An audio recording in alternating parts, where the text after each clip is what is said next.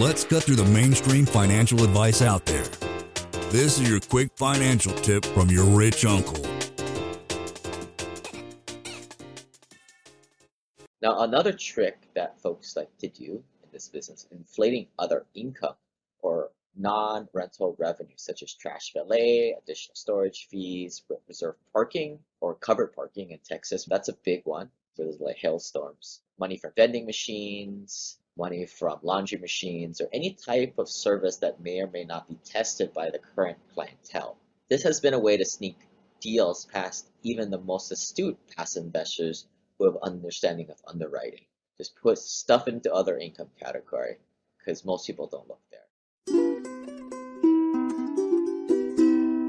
Lane is not a lawyer, CPA, but the dude did quit his engineering job and now owns thousands of rental properties.